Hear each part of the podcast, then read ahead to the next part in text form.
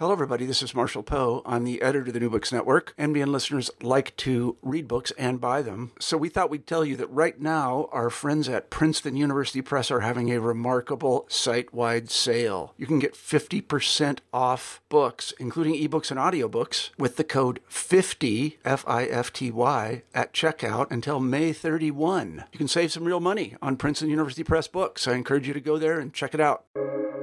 Welcome to the New Books Network. Welcome to the New Books Network. This is Alim Mahabir, your host for this episode. We are grateful to be joined by Alejandro Portes and Ariel C. Armony. Alejandro Portes is professor of law and distinguished scholar of arts and sciences at the University of Miami. He is the Howard Harrison and Gabrielle S. Beck Professor of Sociology Emeritus and the founding director of the Center for Migration and Development at Princeton University. Portes is also a member of the National Academy of Sciences and a former president of the American Sociological Association. His books include City on the Edge, The Transformation of Miami, and Immigrant America, A Portrait. Ariel C. Armony is Vice Chancellor for Global Affairs and Director of the University Center for International Studies at the University of Pittsburgh, where he is also a professor in the Graduate School of Public and International Affairs he was a fellow at the Woodrow Wilson International Center for Scholars, a Fulbright Scholar at Nankai University, and a resident fellow at the Rockefeller Foundation Bellagio Center. His publications include The Dubious Link, Civic Engagement and Democratization, and, with Portes, The Global Edge, Miami in the 21st Century. A very, very warm welcome to the podcast, Alejandro and Ariel very happy to be talking to you today about emerging global cities, origin, structure, and significance. First off, um, is a question I ask everyone who talks with us on this podcast. Could you tell me a little bit more about yourselves? What experiences prompted you to write the book we're featuring today? Ariel? Well, um, uh, I uh, I am originally from Argentina. I have uh, been living in, in the United States um, since the early 1990s, and um, uh, I have been um, a professor and a, a, university administrator in different universities. And so when I um, went to the University of Miami, I had the great pleasure to meet Alejandro. And that's when we started talking about one specific project. And this was the idea that um, we, we wanted to write an, a book about Miami. He had published a very, very influential book about Miami um, uh, years um, before that conversation, and uh, but Miami had changed dramatically since he had published that study. So we started talking about that, and that resulted in a book that uh, um, that we wrote. And uh, and the second part of that story, I will leave that to Alejandro on how that evolved into this book, and he can also tell us more about himself. Well, um, I am a prof- I am a retired professor at Princeton University, but still active at the University of Miami, where I also had the pleasure of meeting Professor Armony, and we collaborated in various projects. I had the idea that Miami had changed enormously from the time of that I published my first book, City on the Edge, in 1992. And so we collaborated in writing The Global Edge, Miami in the 21st Century, published by the University of California Press in 2018. But afterwards, uh, we discovered that the story of Miami and how uh, its relative position in the world economy uh, was not unique. There were other cities in other parts of the world that had a similar profile. We researched that uh, Ariel has traveled all over the world in his uh, uh, in his position as vice provost for international studies at Pittsburgh, and he had met a number of people in a number of cities. Uh, and I have done my share of traveling, so that led to the idea of extending the analysis that we had pro- that we have published in the Global Edge in 2018 to other emerging global cities that we could identify. There were not many, but they were important in their relative regions. So that is this is a book this is a book in urban studies and in urban sociology that tries to advance what we believe is a novel thesis. Well, the history behind it seems to go back a lot of years. Um, I've, I've read the book and I must say I've enjoyed it a lot as someone who is an urban scholar and urban geographer. Um, so, with that being said, uh, let's go into the meat of the matter, I suppose. Uh, what exactly do you mean by emerging global cities, and how do you define them? Uh, you know, for the purposes of the book. Well, let me take that one first, and uh, Ariel can supplement it. We began this idea because there is a established notion in urban sociology and urban studies of global cities. These are cities that, in a sense, transcend their national location to become coordinate centers for coordination, investment, exchange of information on a global basis. We oper- we all live in an integrated global system, and that global system requires centers for coordination between decision makers, key players, and uh, in order to exchange information and make the uh, decisions that affect us all. The cities that were traditionally identified since the publication of Saskia Sassen's book, The Global City, uh, as those that play that key role in the global system were New York, London, and Tokyo. And for many years, that that was it. That was what we understood. The other cities played a regional other roles, but the global cities that somehow transcended their national uh, location to be centers for coordination, economic, financial, uh, uh, cultural, and intellectual were those three cities. What we came to discover is that there is there was room uh, in the world economy for uh, sent the cities, some selected cities that play a similar role at a regional level. They were not global in the sense that a New York is, but they they had a, a, similar role as centers for coordination, exchange of information, meetings, and so on, and investments in their respective regions. And Miami was one, which is not not has increasingly been referred to as the capital of the Americas because it plays that role through, uh, in vis-a-vis the, the, the Western Hemisphere, and especially in reaction in, in relation to Latin America and the Caribbean. And there are other, we could identify two other cities and only two that play similar roles. That were that were those were Dubai in the Middle East uh, playing a similar role as a center for trade, information, uh, investments, and so on, and Singapore in Southeast Asia, uh, becoming a, a, coordinating center for that region of the world. And basically, the the, uh, the three cities share a number of attributes that we identified, and actually, we could not identify many any other city that would be similar in this profile as rising global in the present world world economy. Let me leave it at that and, and, and ask Ariel to continue. Yes, uh, uh, let me uh, expand uh, on, on some of these ideas. Um, the emerging global cities that are the subject of our book uh, are located uh, geographically and financially at the edge of the world economy. And they have in common that they have left behind their industrial past or actually never had one.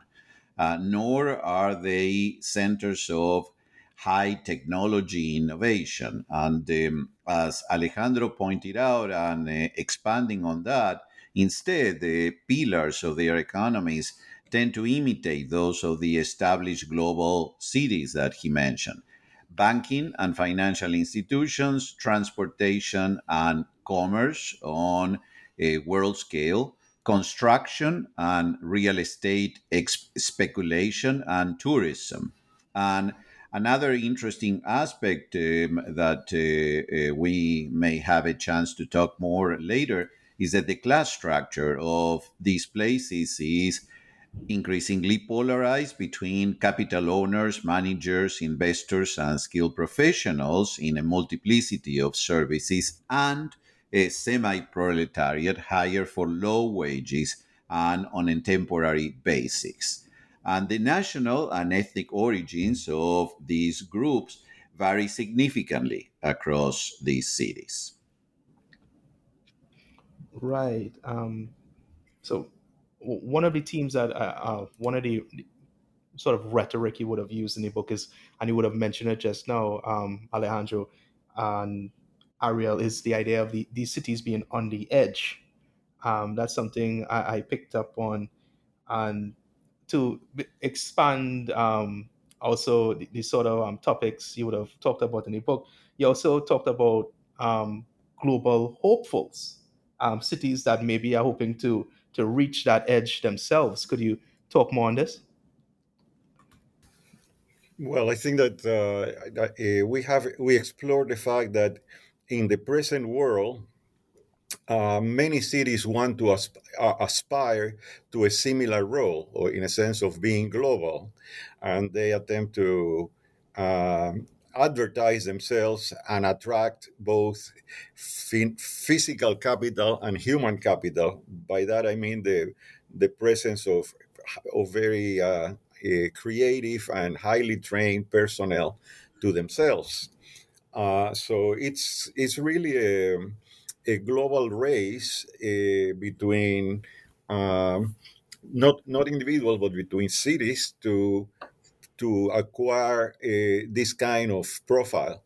Uh, but for reasons that we explain in the book, uh, it is difficult. It is difficult to to reach that that uh, that position of globality. And for example, you have enormous cities like uh, uh, like São Paulo in Brazil, uh, uh, like a number of Ind- Indian cities that are very large, but do not play a, a coordinating and central role in the respective regions. So it is not size only that matters. There are other conditions that are, are important for a, a city to acquire this kind of visibility and this and attract to itself um, capital in the financial sense and also in the human sense. And that is the story of the book. That is, we analyze this, uh, what these conditions are.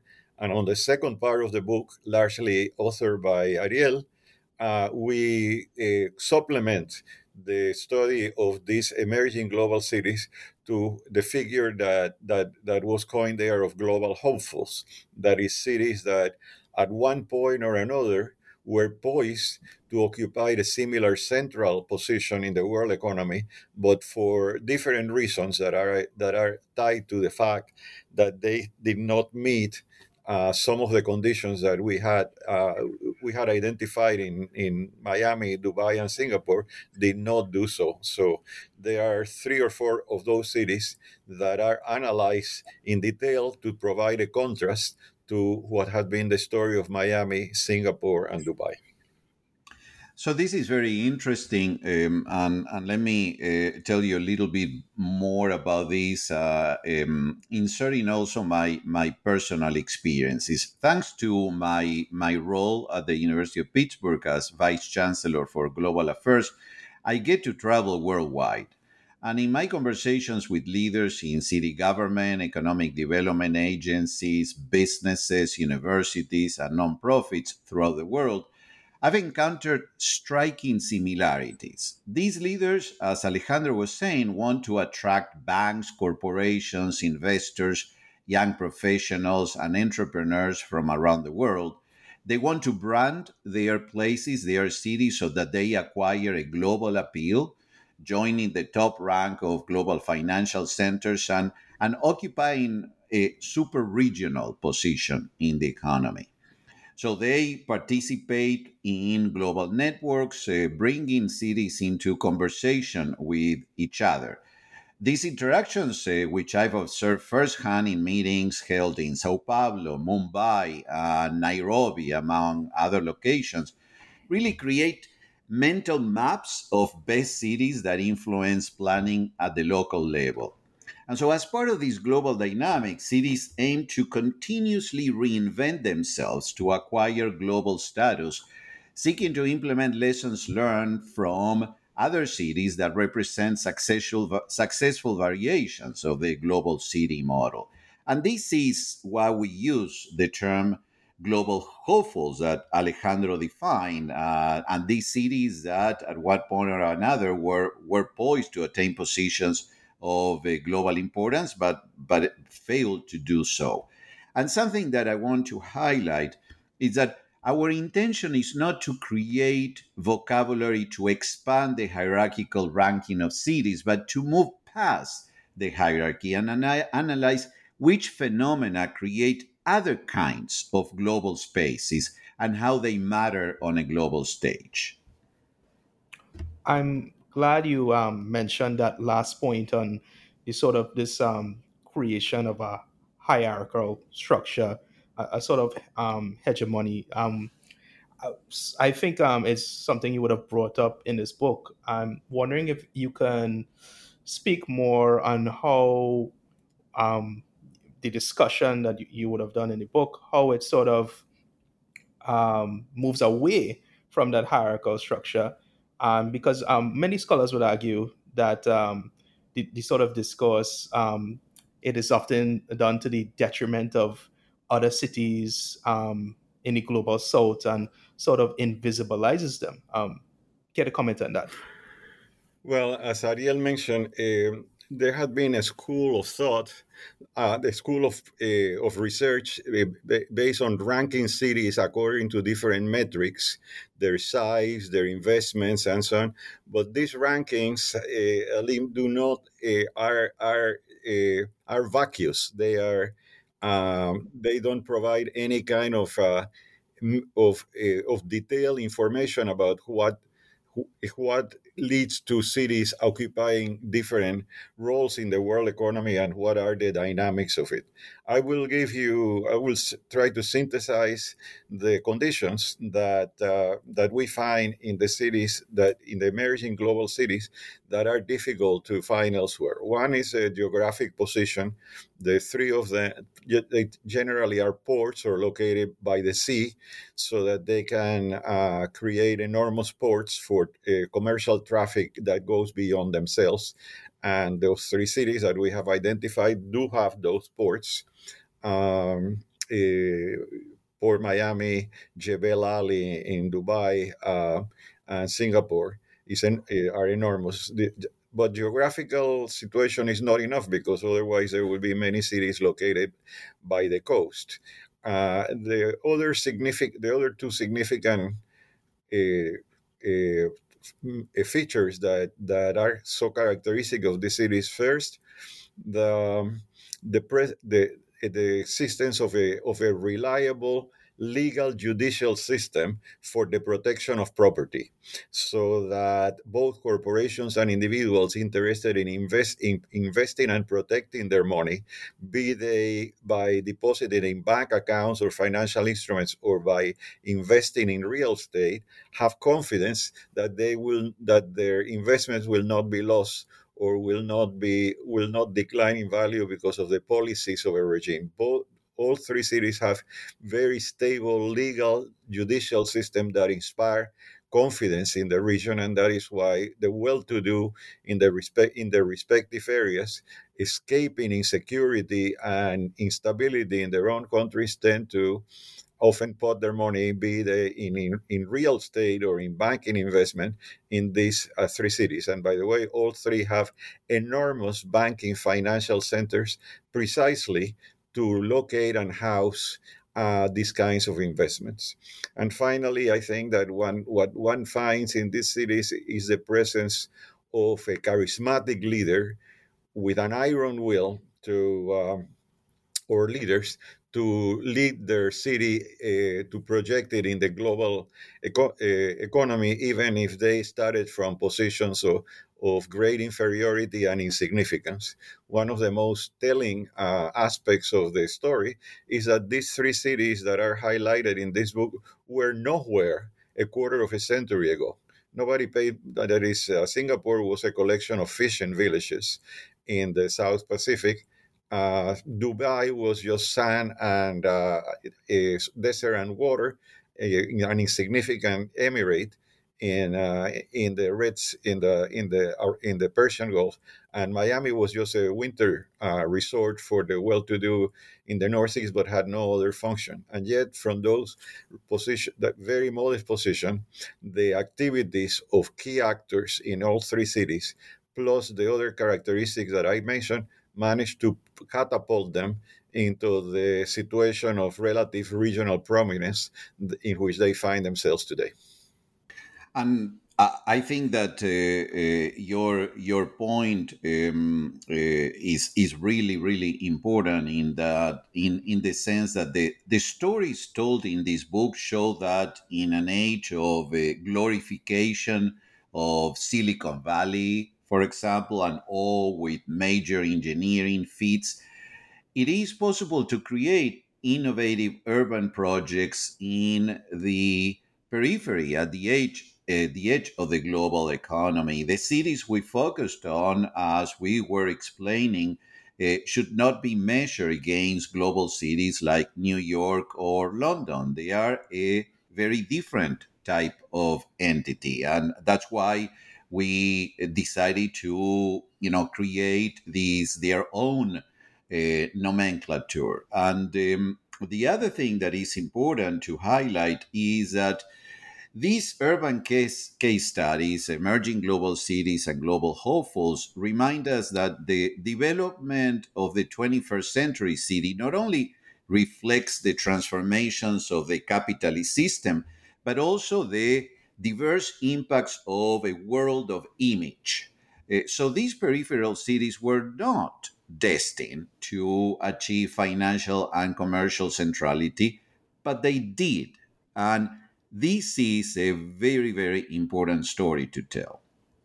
I, am glad you touched on that point of image, Ariel, because it ties into another question I, I wanted to ask. Um, we because we often see um, cultural products um, being really um, um, identifiable, you know, with a given city. For example, Nollywood, I think in, in Lagos, Nigeria, Bollywood in India, um, cities in India, it, it contributes it, uh, uh, in many ways to the aspirations of becoming a, a, global city. It sort of sends out this perception and this image in the minds of others uh, around the world. Um, so, uh, why is that so important? Why is image so important? Um, maybe to to gain that status of being a global city. So let me uh, uh, start with that, and then Alejandro will will continue. Um, the the branding of cities is absolutely central um, in our times. Um, you gave, you know, uh, some great examples in uh, the film industry and uh, something that uh, um, we discussed in the chapter on Lagos in Nigeria. Um, and uh, recently, I, I published an opinion piece in the Miami Herald that talks about the recent deal um, with uh, Lionel Messi joining the Inter Miami um, soccer team and, and talking about the two brands, the Messi brand and the Miami brand coming together. What does this mean? This means uh, that um, these cities, in addition to what we mentioned in terms of trade, um, financial and banking services, real estate, also pay attention to cultural events, sports events, film, music, because this is absolutely central to projecting their image, their brands. Um, there are many examples. Uh, for example, Art ba- uh, Basel in Miami. Um, so this is why, for example, the the Messi uh, phenomenon is so important, and it's going to be hugely important for the image for developing even further the image and brand of Miami. Uh, supple- supplementing that, uh, the, the, the, remarks by by Ariel on this, I mean, that is, we live in a competitive world in which increasingly, not only is this world increasingly interrelated, but that competition has been that is that used to be based on the production of things during the industrial era, so that the more industrial cities were of, often seen as the most prominent industrial locations and so on, have been substituted by the production of symbols we live in a in a in a world in which the the generation of ideas of symbols and so on is fundamental and what these cities and so on have have done is to is to work in this in, at the symbolic level of what they of what they reflect and how they are. That's why, for example, the Sheikh, uh, the Al the Sheikh Al Maktoum in Dubai uh, lost no time in building the, lar- the tallest building in the world, the Burj Al Khalifa, precisely to call attention to what the, the city represents. Nobody lives in the that, that I know that lives in that in in that uh, in that building is not. It is there to represent something. It's a symbol of the aspirations and the importance uh, the importance of, that the city has. And so certainly miami from the soccer team to a number of other developments that have occurred the, symb- the symbolic realm the, the, is very important both in the sense of calling attention to the importance of the city and also attracting capital and attracting people who uh, Richard Florida calls the creative classes to themselves. Uh, there had been a significant migration to of highly skilled uh, techno- techno- technological and professional personnel to these cities that drive, in a sense, their um, their initiatives and so on. But uh, by and large, uh, I would contrast this. That is, the of course we live in a world of uh, in which we use things. Everybody has a, a, a everybody has a, an intelligent phone these days. You cannot live without it. And everybody has a television and a car and so on. But the places where these things these physical things are produced are not necessarily the place that are central to the global economy because they, the production of these things can be decentralized to places in the in the global periphery. The, the, the important thing is where they are conceived, where are the ideas that go into the physical things that we use. That is, it is the ideas, including, for example, this podcast, and where it comes, somebody had to invent uh, this uh, uh, this symbol, this this way of of, for, for people to interact symbolically. So, by and large, cities that not only uh, uh, try to brand themselves, but they try to brand themselves not through necessary things, but through symbols that that become uh, representative of their worth and become attractive to uh, for others to invest their money in and sometimes come to live in them it's like it's almost like a, a soft power almost. I, I, saw it as that, you know, with that um, intangible or abstract idea of a city, um, bringing um, tangible things in place, like people moving there, like as you mentioned, the creative class, um, being able to attract not only people but also um, capital. And as you said, like everything is a symbol, everything is a, a brand these days. Um, but as you said that um, symbolic power, symbols are also subject to change in terms of how people interpret um, them.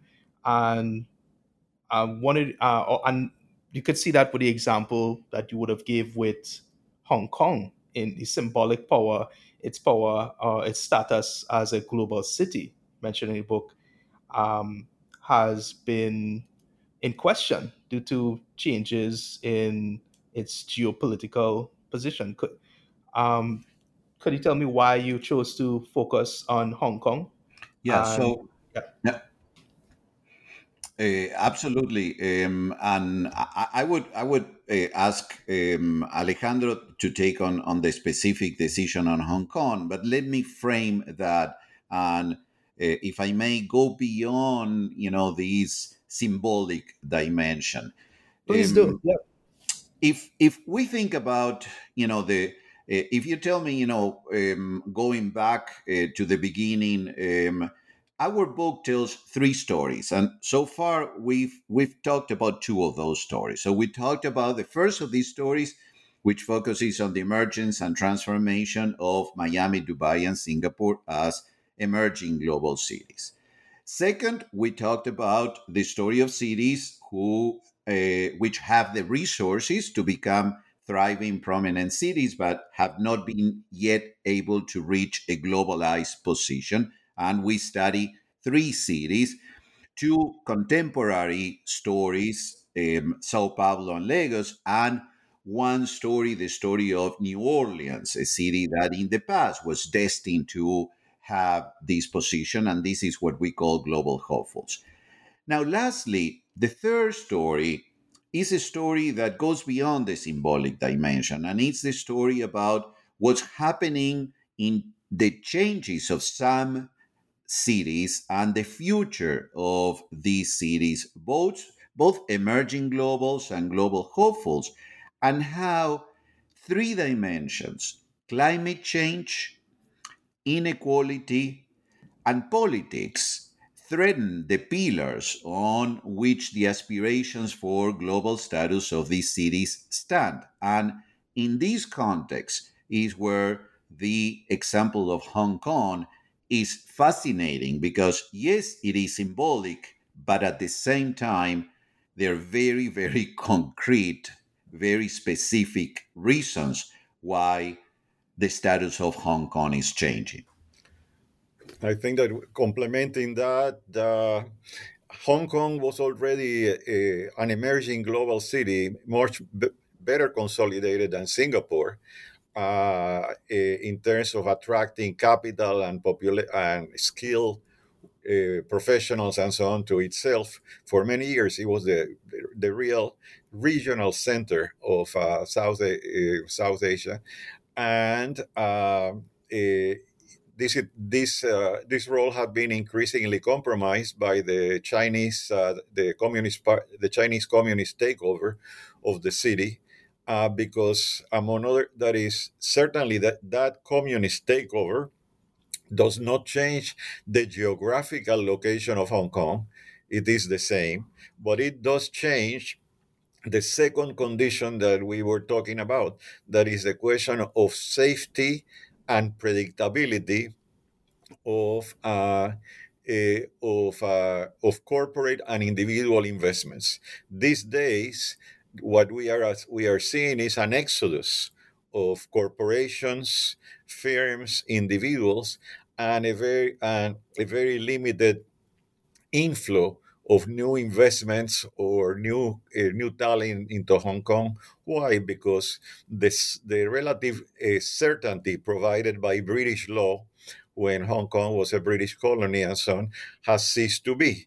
And uh, I would uh, and uh, people actually are both corporations and individuals are very aware that under uh, under Chinese communist rule or under communist rule anywhere in the world, this the safety and certainty of their investments uh, uh, are can be changed from one day to the an- another because of the political will of the of the leadership.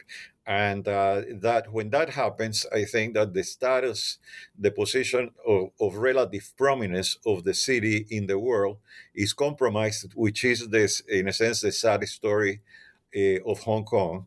Uh, the last that is actually the last the interesting thing is that the beneficiary of of the tragedy of hong kong in recent years have been largely singapore because many of the the corporations and the investments that were based in Hong Kong have moved there, uh, re- thereby reinforcing the role of Singapore as the regional global as a global city in the region.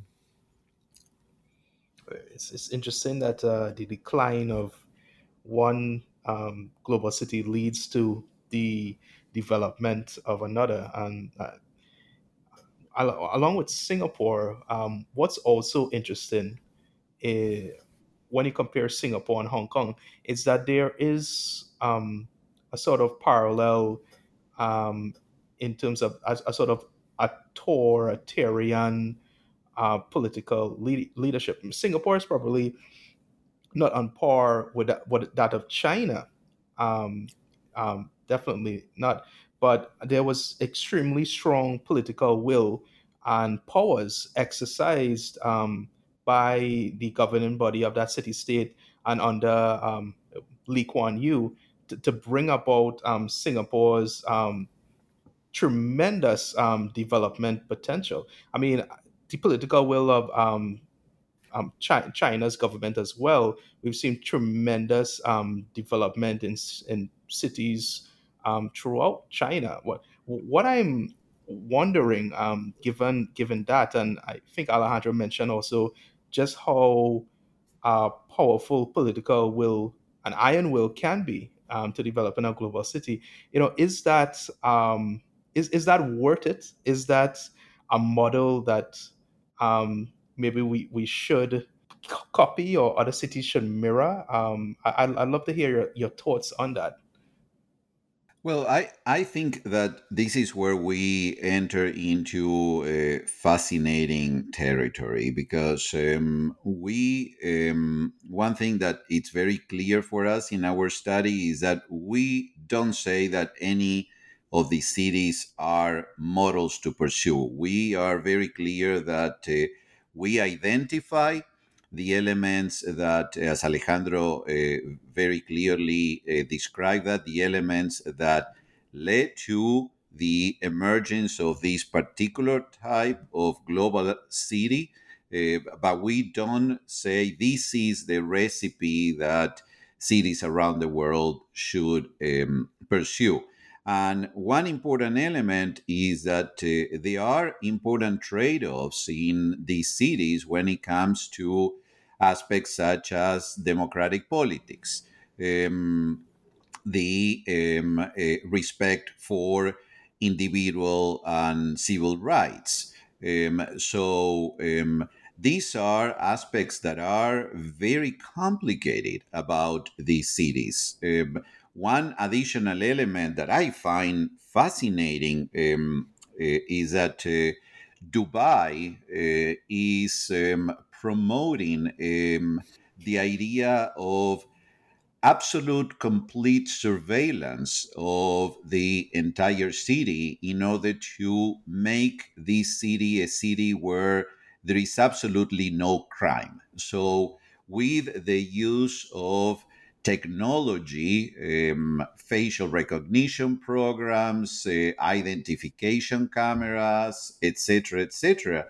The idea that Dubai has is to monitor the entire city all the time. Well, some people may find that very appealing to live in the scene in a city where there is no crime, but at the same time, of course, this raises issues about transparency, oversight for the way in which surveillance technologies are used, and the potential for abuse, and other elements. So, what we are going to start seeing is that different people, different publics, different audiences, uh, different uh, groups of consumers are going to be looking for different models. And some people may choose um, the Dubai model and saying, I don't mind being in a city that is 100% surveilled by this technology because I appreciate the absolute lack of or uh, non existence of crime. And other people will say, I find this completely unacceptable. So it ranges from politics and the issue, particularly of democratic politics, all the way to these kind of examples about surveillance in the city. Well, we are, I guess that we are approaching the end of this uh, conversation, and following what Ariel has said very well, I think that uh, Alim, we actually resisted the temptation of uh, of writing a cookbook.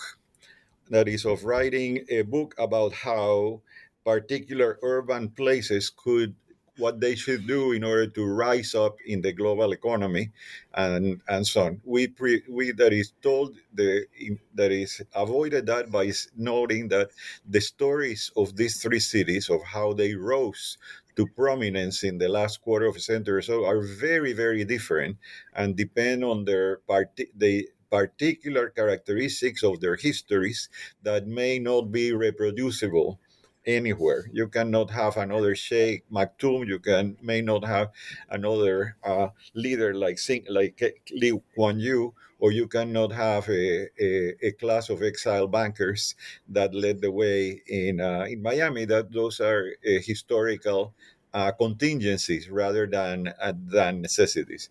And the other part that we did uh, to avoid that is to point out to the fact that the recency of the rise of these cities also makes their relative status problematic because, as Ariel pointed out, there are a number of da- of looming dangers, precisely because they are not they lack all of them lack certain elements. For example, Singapore is not a model democracy. It it builds itself as a democracy, but the ruling party never loses an election, and the, the ruler now is the, the, the son of uh, of the founder, and uh, of course Dubai is not a democracy; it's an autocracy. Uh, it's a uh, led by a sheikh, and Miami had been very much influenced by uh, by the politics of uh, the right wing uh, militants by the by the uh, by the Cuban exiles who were also in the self protagonists of the story of the race uh, of the race of this economic uh, rise of the city. So they are not, in a sense, shining models of uh, nice things that people that that um, that leaders would do in order to promote their cities. As Ariel said, I think that many people would prefer to live uh, in uh, in Chicago or Philadelphia or Paris than in Dubai, uh, despite the centrality of that, that that that particular country in the Middle East. So it is our story is not a story uh, of necessarily all, all, only of celebration. Of course, there is elements of celebration in the remarkable rise to prominence of this trio of cities, but uh, I think that we have to be aware as serious analysts of urban processes that together with those merits and those achievements, there are a number of dangers and a number of problems that uh, that have to be taken into account for a full understanding of the characteristics of each of these rising metropolis.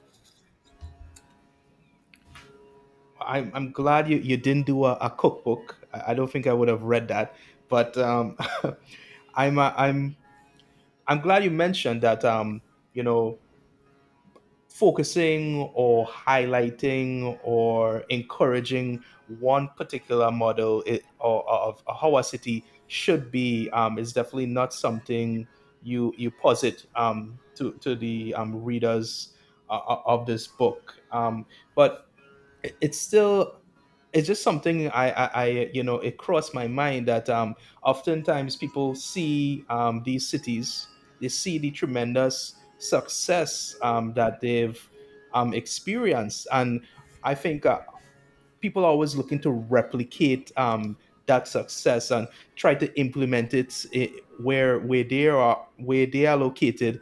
Oftentimes, you know, as you said, the right mm-hmm. conditions at the right place at the right time is so hard to achieve. You're never going to have another Lee Kuan Yew. but people may still, you know, try. So it's important to take those qualms um, into mind. You know. Well, absolutely. Go ahead. Go ahead, Ariel. No, uh, ab- absolutely, and uh, this is something that uh, that that is is is a reality, is a fact, and um, and and as I was saying earlier, um, I personally see that um, when I travel around the world, um, leaders uh, in cities and uh, business people, they are all looking for that particular recipe that will take their city to the next level. I mean, it's a it's a really interesting phenomenon. The other aspect that I wanted to mentioned in relationship to this and also to the topic of uh, the challenges, future challenges for the cities that we really need to emphasize and we discuss in the book is climate change and mm-hmm. how climate change is an infor- important factor in the future of these cities and that these cities are approaching climate change in different ways and uh, and that's another realm um, for you know future uh, lessons uh, because some of these cities uh, our trio cities uh, um, some are doing interesting work in terms of addressing the challenges of climate change. And uh, in other cases uh, we see a very problematic situation so this is another aspect that is important Climate change effects, uh, as we know, uh, are manifested in heat, uh, something that we are experiencing these months around the world, sea level rise, climate refugees, ecolog- ecological grief, changes in identity of cities. And so, this is another very, very, very important topic that we need to consider when we think about the future of these cities. Well, on the positive side, I would say to con- that is as a concluding note that we identified two things that are good things uh, in all in all three cities. One is the stability and predictability of their legal judicial system that uh, that contrasts with what happens in in many parts of the world, especially in the global south, where regime changes leads to uh, confiscatory measures where people have no certainty about uh, about where their uh, economic uh, fate is going to come. Whereas in this case, this these cities have achieved the image of of guarantee of predictability that uh, that is so uh, very important as one Argentine uh, respondent of ours in the earlier book said, Every day I, I wake up and pick up the book and I give thanks to God that I don't live in my native country of Argentina and that the country and that the paper is not going to say that the currency had been devalued by 50% or that the, the, the pro- properties are subject to confiscation.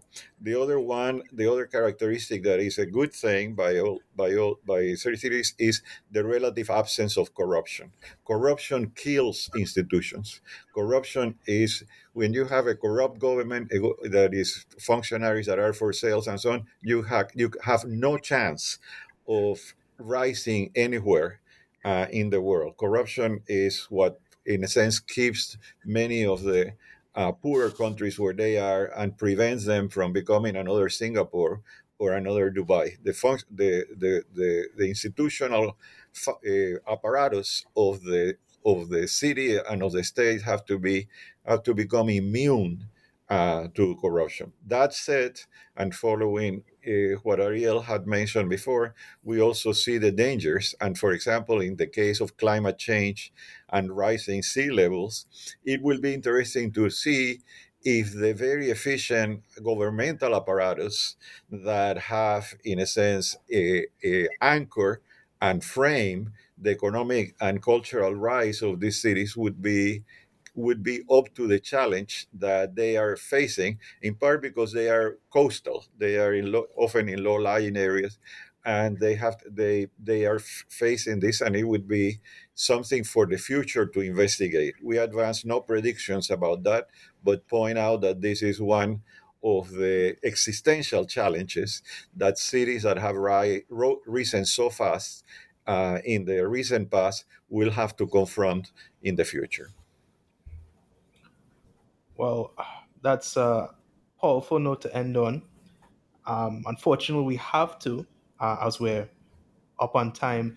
Are there any other concluding thoughts that you'd like to leave us before we wrap up?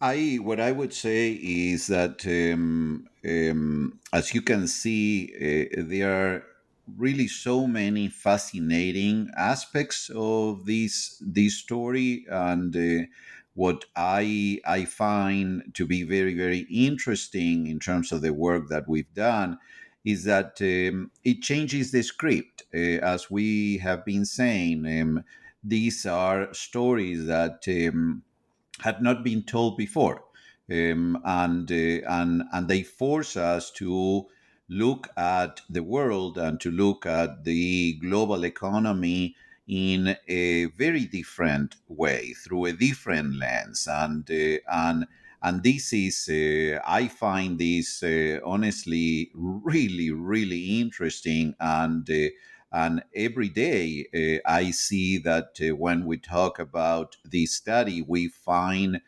new aspects to it. There are new dimensions. It's very very rich. And um, and we have been uh, presenting the book around the world. And um, uh, it's really rewarding uh, to see that uh, one can uh, be in Miami, uh, Pittsburgh, um, Kathmandu, and um, many other cities around the world. These are just one, some of the places where we have recently presented the book, and we find audiences who are extremely interested in the argument that we develop. I have I endure I agree with that and have really nothing nothing uh, eh, of greater significance to add. Thanks for the uh, in the interview, and I, we hope that this this simply that this book will be will serve as a stimulus for new generations of scholars, of uh, thinkers, and so on to approach the issue of globality, of uh, urbanization and cities in uh, in in our uh, in, cha- in changing but incre- but very interrelated uh, world thank you for that. Um, there's there's so many other questions I could ask, but I guess if you want to find out more, listeners, you'll have to find the book. Um, which, by the way, where can they find the book, and where can they find you if they need to? Both of you. So the book uh, uh, has been emerging global cities. Uh, um, is uh, has been published by Columbia University Press. So uh, it can be bought through their website and of course you know through amazon and other websites it's uh, very um, simple to access the book and of course through a number of local libraries uh, and um, in order to reach out to us um, uh, just um, Google us. Uh, I'm at the University of Pittsburgh, and so there it's very simple to find my contact information, and uh, and the same with Alejandro. Okay, great.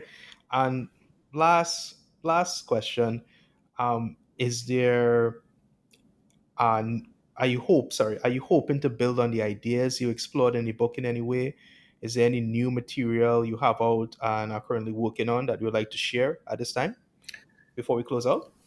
Well, we are going to. That is, we have we completed our analysis of this, and uh, eh, and like to see how how how things develop from now. We have no particular plans at present to do a sequels. We did a sequel on our book on Miami by doing identify the three global cities and in my case, at least, I am hopeful that the uh, the ideas in the book and would be sufficiently provocative and important both for policymakers and scholars uh, to follow through. Uh, we did we more than a than a cookbook, more than a recipe for success. We actually are pointing out to the dangers to the difficulties that uh, that eh, that face this global these three, this trio of cities, as well as many others, uh, in terms of uh, climate change uh, and economic inequality. So these are challenges that are worth uh, studying and pursuing in the future, and we hope that those who come after us would uh, would uh, would take it up and and carry and extend the analysis that we have we have been able to provide. And I would like to add a final thought. Um, of course, we continue to engage academic audiences in this conversation, but um, now uh, we are mostly focused uh, on engaging with non academic audiences, uh, that is, uh, talking to policymakers, um, to chambers of, of commerce, different types of private sector groups, non-profits. Uh, it's very, very interesting the kind of reception that we are finding when we discuss this argument in all different types of constituencies. And again, as I mentioned, uh, the an opinion piece, um, you know, on this Messi and Miami uh, New Deal, uh, we are also uh, through media um, reaching out wider audiences, uh, and people are really interested in uh, in these stories. Uh, so this is another. Um, pretty in in some way i don't know i would say unexpected dimension of our work uh, uh, published by a top university press. Um, you know usually we think about an academic audience but uh, the book, uh, the way in which it's written, is very accessible, and and again, we are finding that it's a compelling story, and uh, and so very very different types of groups and people are really interested in learning more about what we talk about in the book. Well, it's always great when you know the book um, sort of gets off the shelf and is actually um, you know uh, made into practice. So that, that's great news to hear. Well, I think um, we're at the end of the conversation. Uh, it was a fantastic uh, discussion, Alejandro and Ariel. Um, thank you so much. And if at any point in time there is a sequel or there's more work you'd like to share, I would love to have um, either both or either of you on. So, I wish you all the best and Goodbye. Goodbye. We will let you know. Thank you so much. Thank you.